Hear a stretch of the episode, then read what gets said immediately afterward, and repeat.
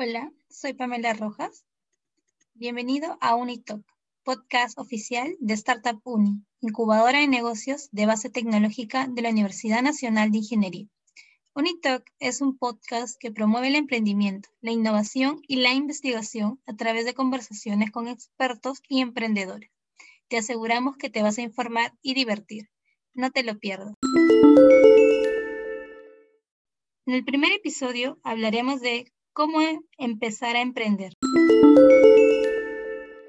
En el primer episodio hablaremos de cómo empezar a emprender. El día de hoy hablaremos de cómo empezar a emprender, pero antes darle la bienvenida a Clarisa. Clarisa, bienvenida a Unitalk, primer podcast de Startup Uni. Nos encantaría que la audiencia te pudiera conocer. Hola, gracias por la invitación a este primer podcast. Mi nombre es Clarisa Victorio y compartiré con ustedes algunos tips y consejos. Estupendo. Comenzaremos con la primera pregunta. ¿Qué es lo que impulsa a un emprendedor? Bueno, considero que una persona puede estar expuesta a diferentes escenarios o tener diferentes vivencias que nos podrían ayudar a entender qué motivó su camino emprendedor. Por un lado, puede ser la necesidad de cambiar una realidad no tener ingresos y generar los medios para poder autoemplearse. En la misma línea, alguien que quizás perdió una oportunidad laboral o no la encuentra, quiere cambiar esta realidad, por lo que idea una forma de revertir esta situación mediante el emprendimiento. Por otro lado, aquellos que deciden que es tiempo de hacer algo diferente, poniendo su ingenio y buscando una oportunidad en el mercado aquellos a los que se les ocurrió una idea que puede generar ingresos y la testearán buscando el modelo de negocios adecuado.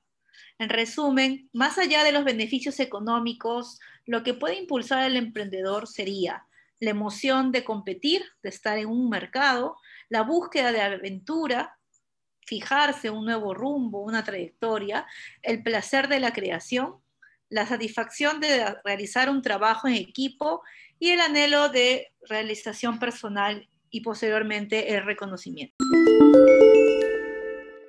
¿Cuáles son las tres cosas que marcarían la diferencia cuando empezamos a emprender?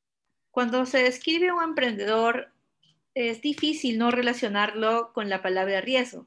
Se dice que el emprendedor es alguien que posee poca aversión al riesgo, pero considero que este riesgo debe ser calculado. Este concepto es muy importante y es muy necesario que se conozca, pero ¿qué riesgo calculado?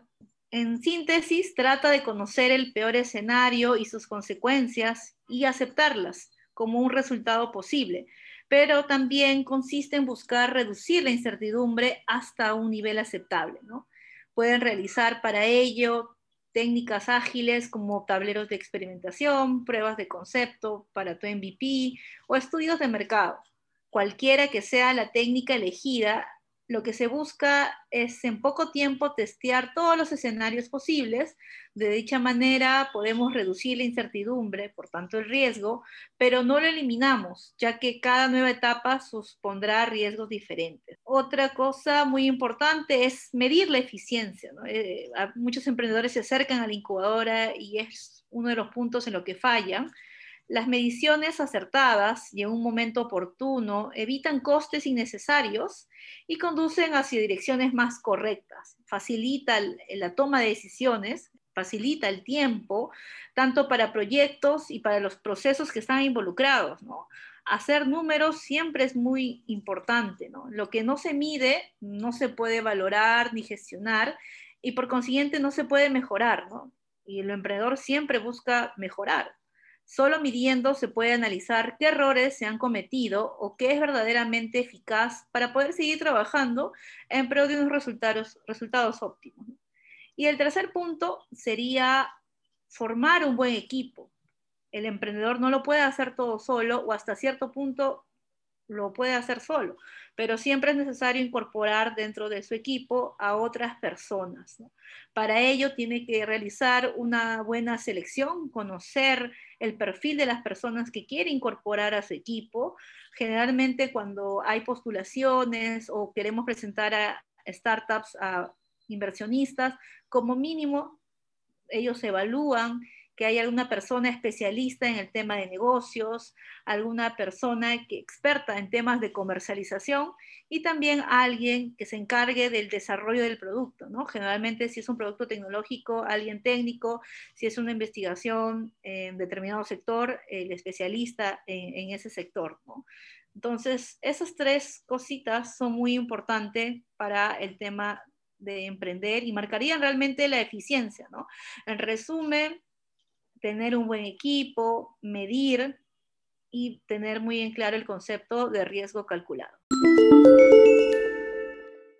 ¿Cuáles serían las actitudes que un emprendedor exitoso debería tener?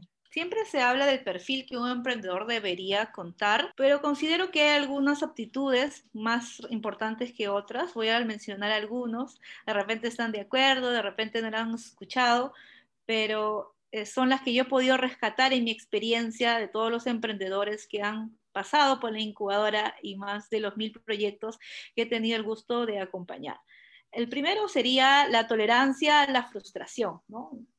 Como sabemos, empezar un negocio es muy complejo, ¿no? En papel parece simple, cuando, pero cuando ya vas a aplicar todo resulta de repente un poco incomprensible, ¿no? En una etapa eh, inicial quizás los resultados no son los esperados, hay siempre alguien que se frustra, que no confía, y lo que se recomienda es no desanimarse, ¿no? Porque en un momento, de repente, en un primer momento, de repente no se puede lograr eh, las metas iniciales. Entonces, tolerancia a la frustración es muy importante.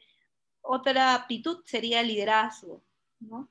El emprendedor hasta cierto punto trabaja solo, se organiza, tiene habilidades organizativas, hace su GAN, sus proyecciones, sus metas, pero ya el liderazgo se, se comienza a visualizar cuando tiene a cargo equipo y tiene que distribuir las tareas del día a día, tareas de repente de planeación, tareas eh, durante la ejecución del negocio, estratégicas. Entonces, el liderazgo va a ser muy importante, ¿no? Transmitir todo lo que él siente, todo lo que está realizando con pasión eh, que mantenga al equipo siempre motivado, ¿no?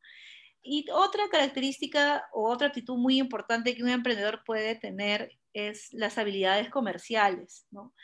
La fuente de ingreso de toda empresa siempre serán los clientes, más cuando uno comienza, tiene que uno mismo ir a buscarlos, ¿no?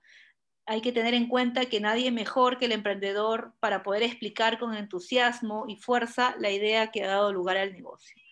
Entonces, las aptitudes, en resumen, son tolerancia a la frustración, liderazgo, habilidades organizativas y habilidades comerciales.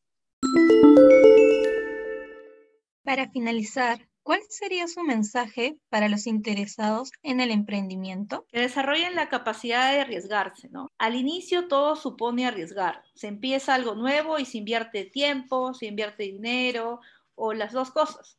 Así el emprendedor debe ser capaz de abandonar ciertas zonas de confort y salir adelante con determinación para que la idea resulte un éxito o descartar rápidamente algo y volver a empezar.